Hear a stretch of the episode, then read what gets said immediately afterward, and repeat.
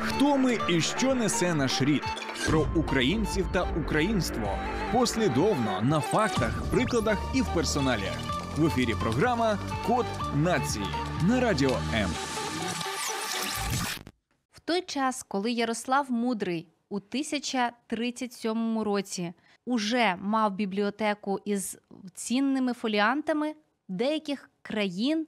Як держав і країн, в принципі, ще не існувало на мапі світу. Фоліанти у приватних колекціях. Чому за них так борються і віддають такі величезні гроші? І, власне, чому найцінніші стародруки України знаходяться не в Україні? Вітаю, друзі!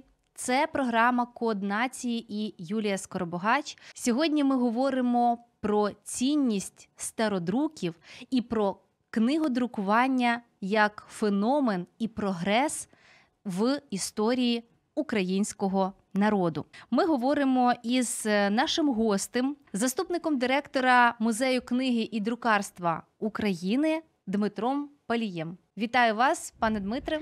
Дякую. Я також вітаю всіх слухачів. Дуже приємно сьогодні е, вас бачити в студії, і тим більше тема у нас така нетипова. Сьогодні досить нечасто говорять про саме стародруки, про ту їхню надзвичайну не лише цінність, тому що насправді вони безцінні, але й про їхню роль, яку вони відіграли в свій час у тієї чи іншої держави. Сьогодні мова, звісно, про Україну. Чи є дійсно книгодрукування маркером ось цього прогресу країни? Друкарство відіграло визначну роль взагалі у світі, не лише в Україні, адже в той час, коли з'явилося друкарство в Європі, це середина 15 століття, не було інших засобів поширення знань чи якихось відомостей, чи як ми тепер кажемо, інформації, не існувало, окрім друкованого слова.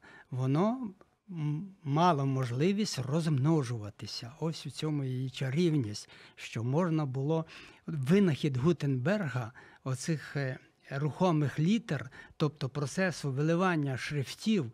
Е, окремих металевих літер, які ставали рухомими, тому що їх можна було е, з одного тексту в інший перекладати, і це можна було здійснювати багато разів, дав можливість множити тексти шляхом друкування і дав можливість поширювати знання на великі обшири. І недаремно в світовій історії науки відзначається, що друкарство разом з винаходом компаса, пізніше і вибухівки пороху вибухового, який використовувався спочатку для будівництва, а не для зброї. І він дуже допомагав в видобуванні копалин глибоких е, на той час. Отже, ці три винаходи вважають, започаткували сучасний науково-технічний прогрес, яким ми зараз дуже успішно користуємося. Кожен його носить в своїй кишені у вигляді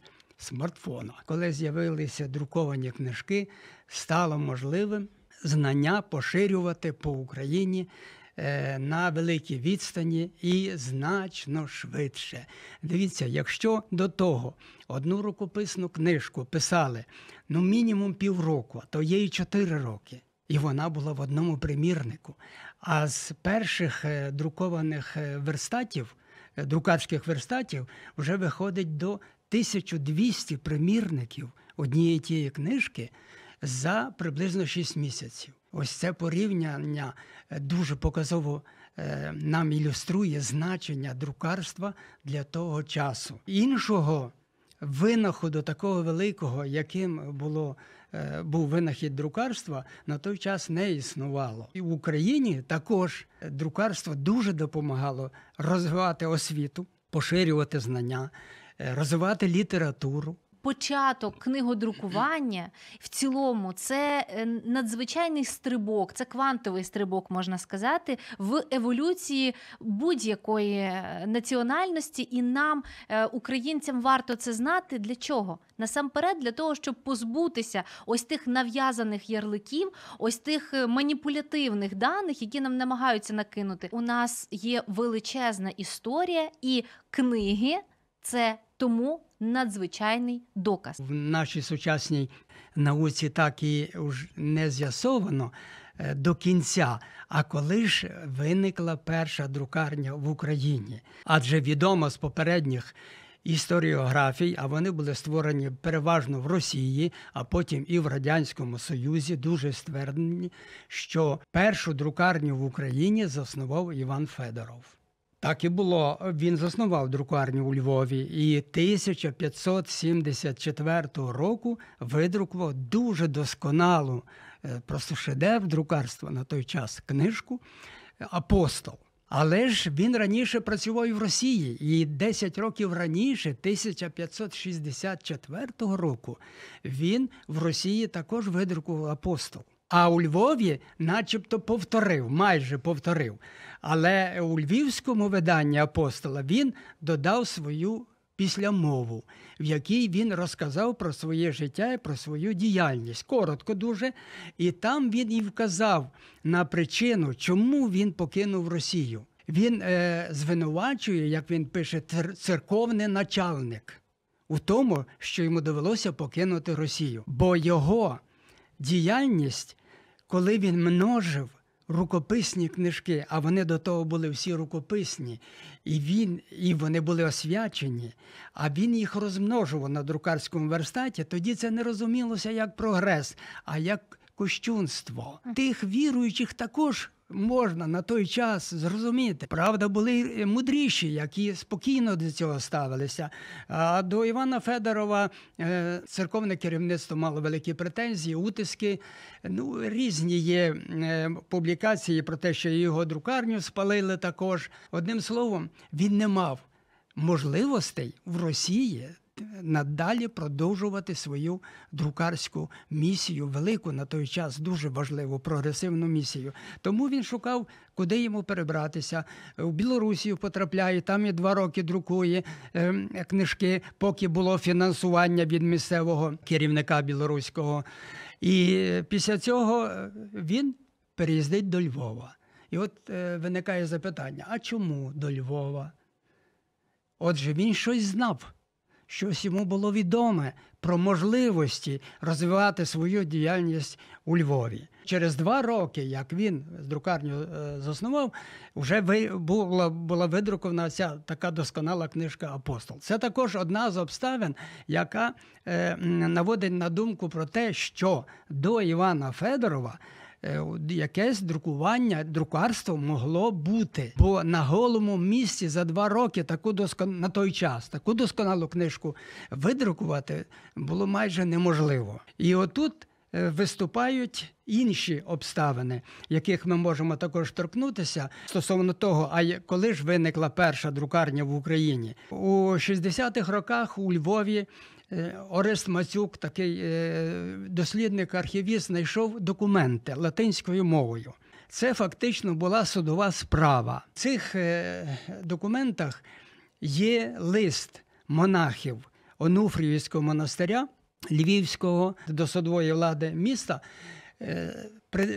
Позов до Львівського братства церковного, щоб їм повернули друкарню цьому монастиреві, яка була цьому монастиреві подарована ще 1460 року львів'яновном на ім'я Степан Дропан. Коли Мацюк опублікував це в ті роки в журналі Пам'ятки України, то потім цей журнал був знищений, був заборонений. Спочатку він вийшов у- світ, а потім його збирали по бібліотеках і, і знищували. Це е, він так назвав. е, Коли ж виникло друкарство у Львові, офіційні кола наукові історіографічні того часу радянського союзу дуже насторожило, бо це всі ці основи, що лише Іван Федоров е, був єдиним першим друкарем в Україні, але він тоді лише цитати навів у своїй статті. Потім це довго дискутувалося, знайшлися супротивники, які це все заперечували. Аргументів в них не було достатніх, але заперечували. У наш час вже до цього повернулися до цієї справи, до цих документів. Е, Їх розтлумачили ширше і глибше, але все одно ще повних текстів вони не змогли опублікувати. І тільки професор Тимошик, наш у Києві, опублікував повний переклад з латинської мови от тієї судової справи. І тепер можна чітко все це сучасною мовою прочитати і, і бачиш, що це не вигадано. Що дійсно така судова справа була, що дійсно друкарня була подарована, вона існувала. Нагадаємо лише рік. 1460 Тобто це на 100 років 112 на років. 112 років раніше, так, аніж Федоров е, Так, це так, зробив. так. І звісно, що це ніяк не на руку було радянській звичайно, владі. Звичайно, звичайно. І якщо брати е, до уваги обставини, а як могло друкарство проникнути е, до Москви раніше, ніж до Львова? Адже Львів мав на той час це був е, значний торговий центр. Великі зв'язки щоденні йшли потоки торгові в Європу. І звичайно, що всі винаходи Європи до Львова могли потрапити, аж тоді інтернету ж не було, телефонів не було. е, До Львова могли потрапити значно швидше, ніж до Москви. І ще одна обставина: на надмогильній плиті Івана Федорова, сучасники, які його похоронили, на його заповіт написали, що він друкарство занедбале обновив. Ось ці слова. Вони дуже важать, звісно. Так, вони дуже переконливі. Але ж е, російські дослідники, так звані, трактували зовсім інакше. Ну, щось е, е, розвинув, занедбали, отже, він удосконалив, він там, ну, щось там, ну, от таке, ну, подібне, щось таке непереконливе у їх статтях, у словах таких було. Цей аргумент вони спростувати не- могли. Окрім того, відомо, що у Львові інші дослідники знайшли десь в архівах і документи, що і- і дійсно такий житель, такий міщанин Степан Дропан у Львові був. Отже, ще одне підтвердження, що дуже можливо, що ще тоді, 1460 року, вже друкарня у Львові е, працювала. Лише наша біда в тому, що не, не збереглося жодної книжки. Перша книжка Івана Федорова є, її багато примірників існує на сьогоднішній день. А от ін, а тих книжок, які були надруковані до нього, жодної не збереглося. І от тут є можливість супротивникам такої. е, Такої історії е, Спекулювати. маніпулювати по-різному, а тут чіпляються за слова, за якісь там ну, вигадують аргументи. Але це не переконує. Існує багато версій про те, що Ярослав Мудрий, власне, у своїй бібліотеці мав дуже багато книг, які сам перекладав. І їх і перекладав, так як е, знав досить багато е, європейських мов. Скажіть, будь ласка, чи є у нас якийсь рейтинг? Можливо, ваш музей проводив? Чи є рейтинг е, книгодрукування, і яке місце у ньому займає Україна? Таких окремих рейтингів не проводилося, але висновки такі є. Вони є в публікаціях. До речі, якщо ми говоримо про Ярослава Мудрого, про його бібліотеку, то це рукописні книжки. Це доба рукописних книжок іще. А друковані книжки з'являються в Україні пізніше. В Європі це е, перед е, 1450 роком книжки Гутенберга. Він їх не датував.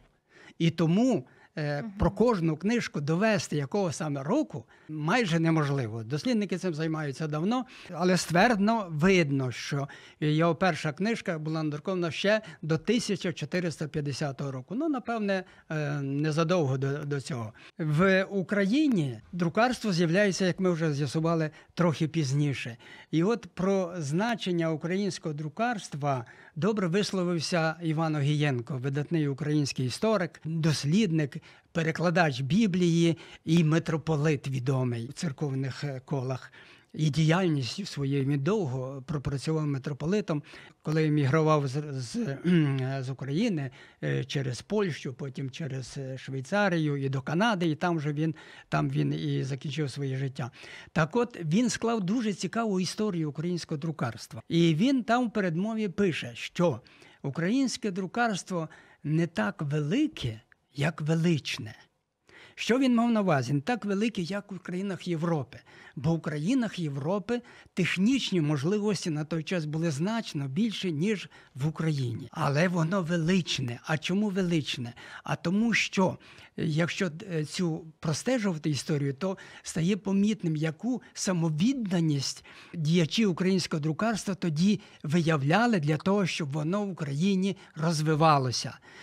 Скільки вони вклали праці, скільки вони творчості вклали, скільки вони на це сил своїх е, не шкодували. Ну, наприклад, візьмімо, окрім ми вже згадували найпершу, як з тих, що збереглися, книжка надрукована в Україні Іваном Федоровичем. Його також так е, е, іменують, тому що він інколи так підписувався. І Федоров, і Федоров син, і е, Федорович. Дуже важливим етапом у історії українського друкарства було. Була Острозька Біблія. Вона видрукована 1581 року в Острозі, в друкарні, яку заснував Костянтин Острожський. І він фінансував цю цю справу. І він дуже з усього видно, що дуже мріяв мати друковану Біблію церковнослов'янською мовою, якою тоді богослужіння велося по всій Україні.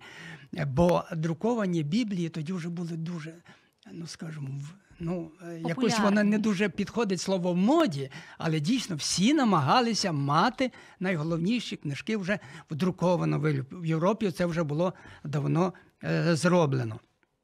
І він зібрав в Острозі богословів з України, фінансував їх, утримав. Вони її академію, школу ту Острозьку заснували. Фактично, вона була ну, майже університетом. Е, це такий був найперший в Україні вищий навчальний заклад. Дав їм завдання підготувати текст Біблії до друкування. Вони довго цим займалися. Навіть відрядження він їм по нашому сучасному uh-huh. фінансував. Вони їздили по країнах, навіть і до Єгипту е, їздили, шукали правильного примірника з текстом Біблії, тому що Біблії рукописні на той час мали різноманітні відхилення. І от як а вони розуміли е, значення друкованої Біблії, що це вже буде зразок, і як до цього підійти. І вони розчарувалися навіть. Тоді Костянтин Островський звернувся до Вселенського патріарха. Вселенський патріарх йому надіслав Біблію єврейською мовою і старогрецькою мовою. Адже Біблія спочатку була єврейською мовою створена, а потім перекладена е, грецькою мовою. І беріть ці два зразки і на них спирайтеся. І вони вони одержували е, благословення найвищої церковної е, влади на на це. І Одержали сміливість. І сміливіше почали готувати текст до друку. І, врешті-решт, він був видрукований. І це була перша друкована Біблія церковно-слов'янською мовою. В Росії Біблія була надрукована пізніше, майже через 80 років. І, до речі, Острозька Біблія це шедевр друкарства на той час. І з наукового. Богословського боку і з технічного. Адже дивіться, у цій Біблії застосовано шість шрифтів: чотири церковнослов'янських, два грецьких, тому що там є передмовки невеликі і грецькою мовою. Що таке шрифт? Це велика робота. Е, створити новий шрифт це е, дуже е, багато праці треба в це вкласти, щоб його спочатку ті форми виготовити, потім вилити ці літери різних розмірів. А тут зустрічається аж шість шрифтів. Це яке багатство технічне мала Острозька друкарня показує. З одного далі у цій Біблії 1483 заголовлених таких декоративних літер. Це також, уявіть собі, а всього 628 аркушів. Помножити на 2, на 2 це буде кількість сторінок, багато заставок і кінцівок. Папір вжитий із 16 папірень, і українських, і угорських, і голландських, і інших різний папір. Е, це також показує, що друкарня таким багатством паперовим володіла на той час. Згадуємо, це 1581 рік. І е, Острозька Біблія стала зразком. І вона була вже зразком для всіх православних віруючих. І її потім вже е, передруковували, спираючись на і різні передруки Біблії вже спиралися на це острозьке видання. І ще одну пам'ятку подібну можна згадати. Також, скажімо, граматика Мелетія Смотрицького. Е, Вперше надрукована вона була е, в місті Єв'ю, це е, біля Вільнюса недалеко, тому що це тоді було, була єдина держава, Україна входила до складу князівства Литовського цієї держави.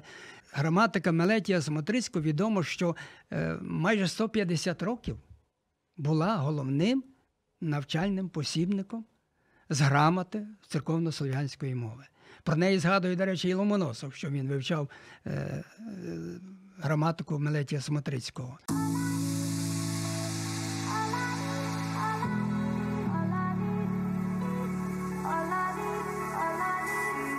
Долучайся до Радіо М у соціальних мережах: YouTube канал, Facebook сторінка, TikTok, Радіо М, Telegram, Instagram, Радіо М.Ua, а також наш сайт radio.m.ua. Радіо М це все, що тобі потрібно.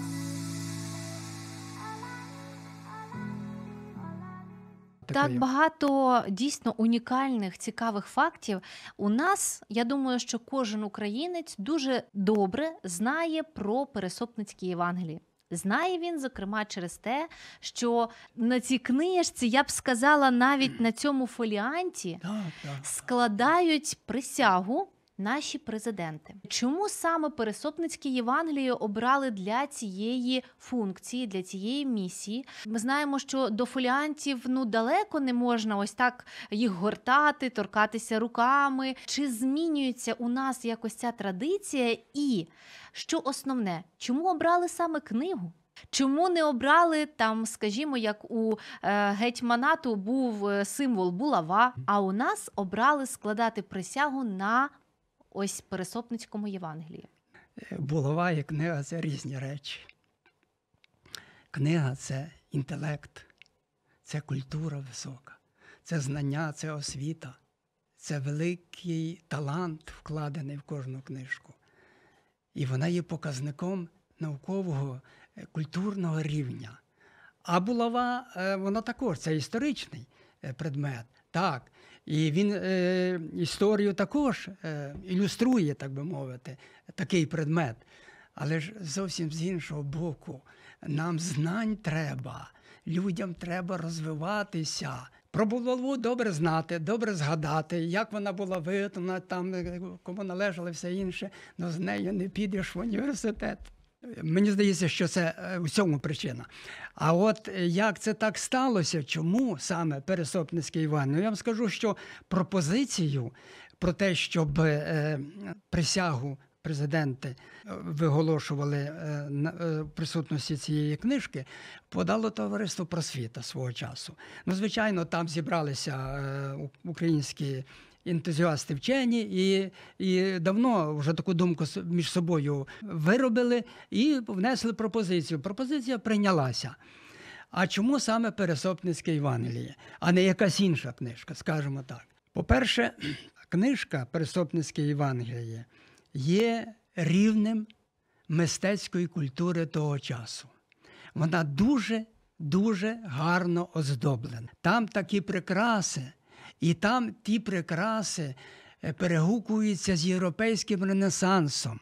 Е, Добре видно, що творці цієї книжки, які її е, прикрашали, знали добре європейське мистецтво. Текст написаний дуже каліграфічно. Тобто книжка є взірцем книжкової, ця книжка взірцем культури книжкової на, на той час.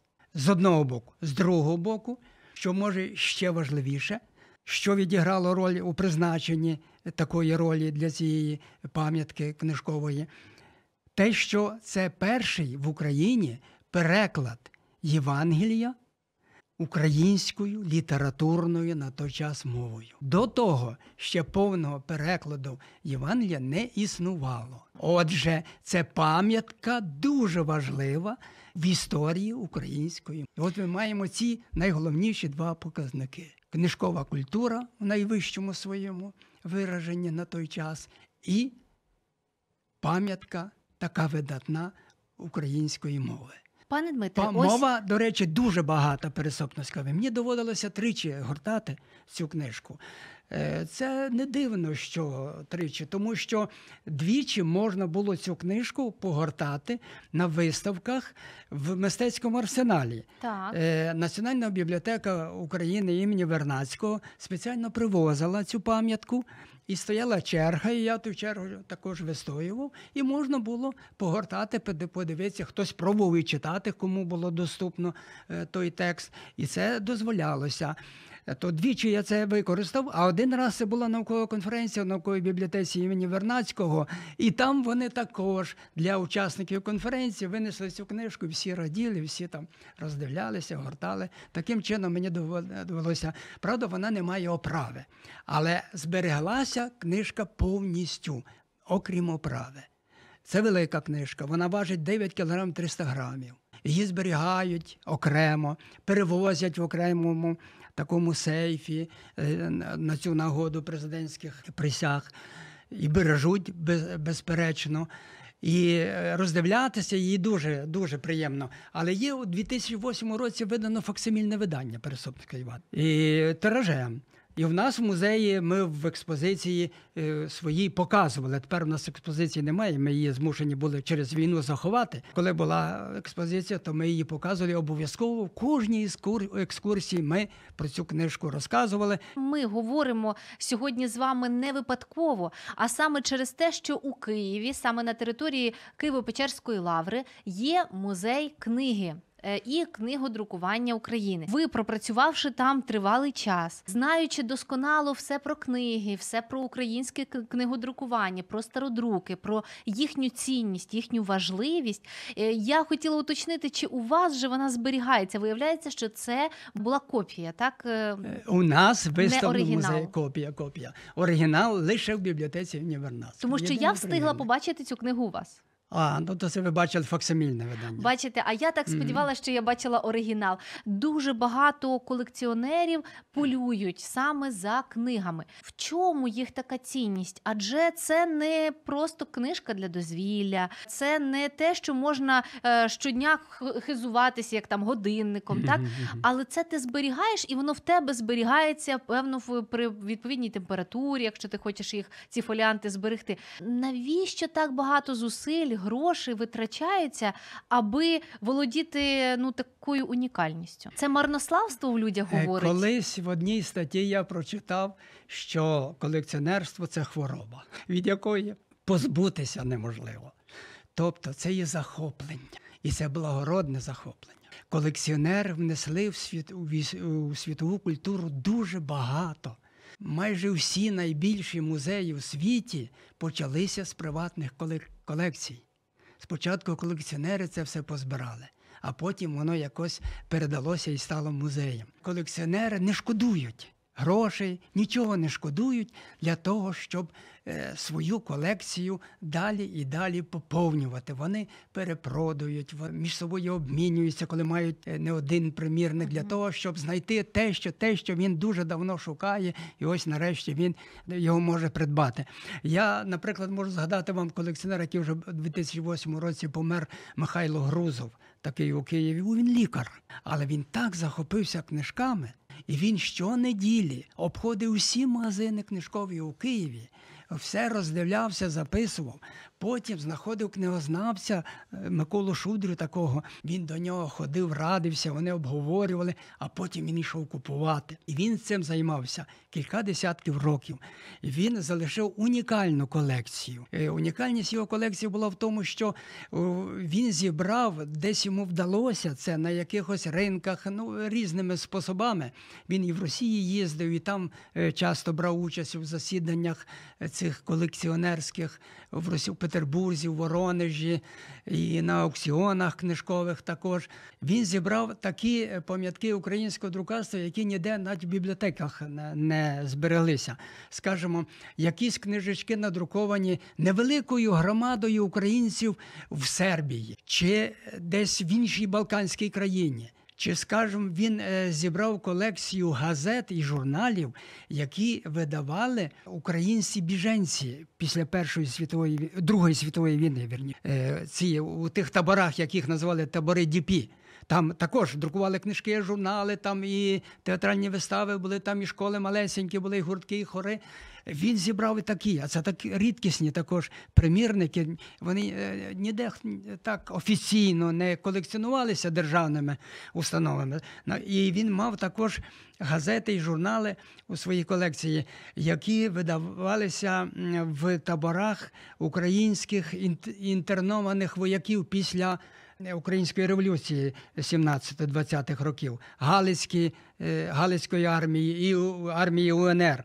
Вони також кілька років перебували в тих таборах інтернова. Це на території Чехії, на території Польщі, частково і, і Німеччини. І там вони також, там ж серед них були і художники, і поети, і архітектори, е, різні професії. І вони продовжували культурне життя. Вони там і друкували, вони видавали журнал, такі, знаєте, ілюстрації в тих журналах, їх роздивлятися. Це знаєте, це велика історія. Кожний колекціонер це вже професіонал. Він вам стільки розкаже. Не розкаже жоден професор вам стільки, скільки розкаже колекціонер, коли він кропітливо займався довгий час чимось одним і все це добре дослідив і досяг своєї мети, коли він е, це здобув до своєї колекції. Це, звісно, дуже що- похвально, але ми знаємо про історію пшонки, ми знаємо і подібні історії, які теж збирали, але ж е, Ну, це не, не це зовсім... не було колекціонерство справжнє, це було хизування. Я, наприклад, можу вам, я вам можу один приклад такий розказати, як е, до нас до музею. Я був до того причетний трохи. Е, прийшло завдання е, негайно, швидко атрибутувати, тобто визначити, що це таке, е, стару друковану книжку, яка призначалася для прем'єр-міністра тодішнього Азарова. Нам цього не говорили, казали, що це дуже для високого начальника. Коли ми почали роздивляти, а вона вже була підготовлена для подарунку. На наступний день мала бути подарована. Для неї був виготовлений футляр, все. А нам в останньому, а, а, а дайте нам, а що ж це таке? Якусь довідку е, про цю книжку. І ми почали дивитися, книжка в запущеному страшенному стані. Її не можна було нікуди, нікуди виносити. Її треба було негайно дезінфікувати. Вона була заражена. Е, Але вони цього всього не знають. якимись чи Е, що? е, є е, ці е, жучки, які псують, є грибок е, книжковий Ага. також. А ніхто цього не додивився. Десь купили е, на ринку. І от стара книжка, оце й піде. Ось так відбувалося подібне колекціонування. Без знання. Коли воно без знання, то воно Зрештою, потв- подарували цю Воно потворне. Подарували.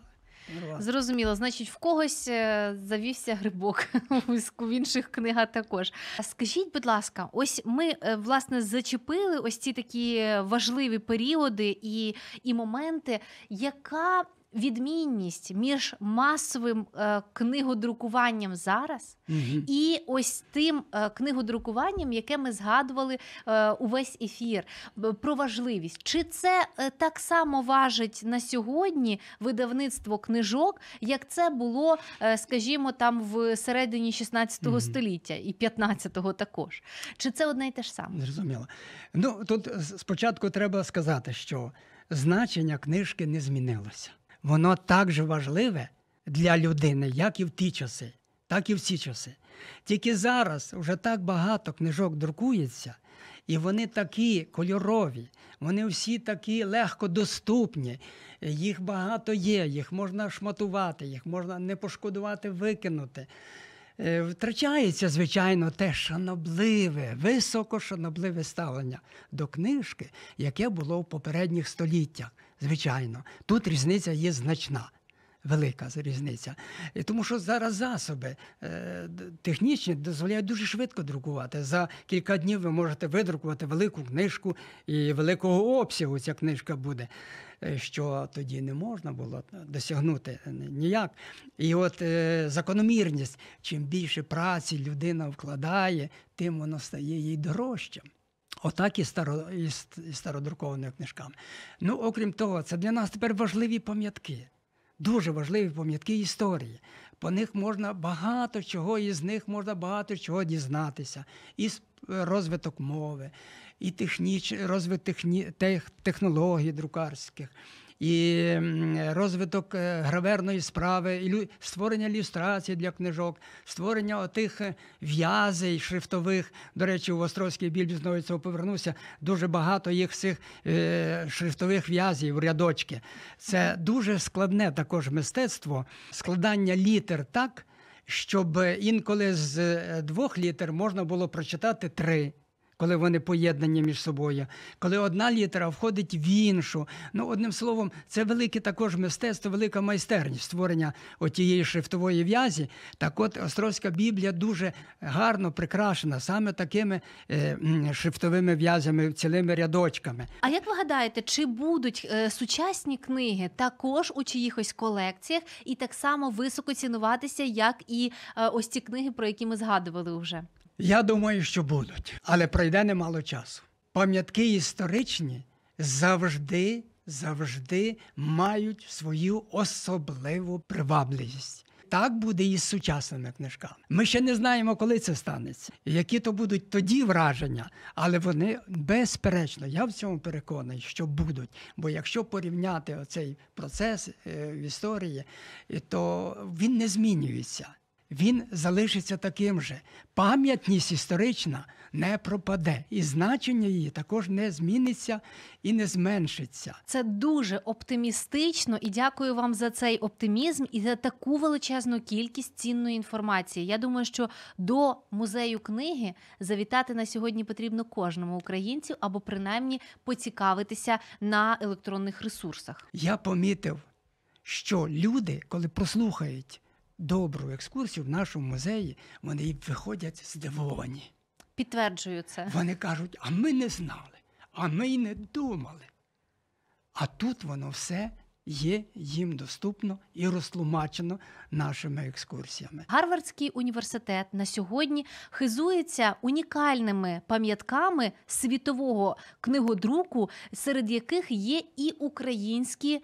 Екземпляри, зокрема, це азбука Федорова. Також тут є дуже багато інших українських е, книг, які їм е, ну привозять так звані бендори. Це люди, які спеціалізуються, як вони називають, саме на рідкісних екземплярах, рідкісних книгах. Бібліотека Гарвардського університету поставила перед собою ось таке надзавдання збирати ось ці книги, що їх немає в самих країнах, де видавалося, а в них це є. Вони е, мають певний фонд, резерв. Вони викупляють це з приватних кол- колекцій, якщо мають таку можливість. Також вони скуповують для української діаспори, для своїх студентів Гарвардського університету. Викуповують книжки на багато тисяч доларів. Українські книги сучасні. Це і книги, і журнали, і газети, брошури, тобто все, що видається. Можливо, щось є у вашому е, музеї книги, щось теж таке унікальне, чим ми можемо хизуватися. Є. У нашому музеї є такі е, стародруки, які збереглися лише в нашому музеї, в одному примірнику. Таких е, набереться до 10 таких фактів. Так сталося з колекціонуванням, що до нас вони потрапили. І лише в нашому музеї зберігаються. Таке є, але це не те явище, про яке ви згадали у Гарвардському університеті. Немає таких можливостей і скуповувати. Ми зараз нічого не можемо скупити, абсолютно нічого. І лише е, поповнюємося за рахунок дарунків. І українські бібліотеки великі, е, ті, що навіть ті, що мають статус національного, звичайно, займаються цим, намагаються. Е, Де тільки можна, якщо е, потрапляють такі європейські якісь е, важливі книжки чи з інших мов, то вони їх не пропускають, вони їх збирають, вони їх колекціонують. І е, музей також радо би це робив, але такого дуже рідко буває. Но у нас є, скажімо, рукопис копською мовою надійшов нам подарований, єдиний також. Ніде більше такого в Україні е, прикладу немає. Це так нам ста повезло. Нам колекціонер подарував. Так що такі подарунки бувають. А щоб окремо закуповували, то такого, на жаль, в Україні ще немає. Ну, це теж хороший варіант, аби українці, які хочуть допомагати збагачувати фонди, Є такі, е, є, щоб вони є. дарували пам'ятали про те, що із приватних колекцій можна зробити ось такий подарунок для широкого загалу для України в цілому. Дуже вам е, дякую, пане Дмитре, за цю бесіду. Це надзвичайно важливо. Я е, впевнена, що сьогоднішня наша розмова побудить багато в кого ось цей живий інтерес до своєї історії і бажання. Більше зануритися у ці надзвичайні рівні нашого сходження до, як ви кажете, освіченості, до інтелекту і до нового е, виміру життя в цілому. Цілком підтримую, цілком підтримую. Дякую вам дуже. До наступних зустрічей, друзі. Обов'язково пам'ятайте, що книга, як ви сказали, книга не втрачає ніколи своєї цінності. Так, так, так. Саме так. Я в цьому переконаний. Не один раз переконувався. Дякую.